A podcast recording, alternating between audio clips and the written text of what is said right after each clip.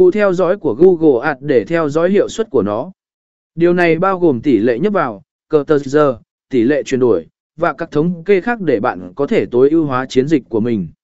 Tối ưu hóa liên tục, dựa vào dữ liệu theo dõi, hay tối ưu hóa quảng cáo bằng cách điều hình tiêu đề, mô tả, từ khóa và phần mở rộng để cải thiện hiệu suất và đạt được mục tiêu quảng cáo của bạn.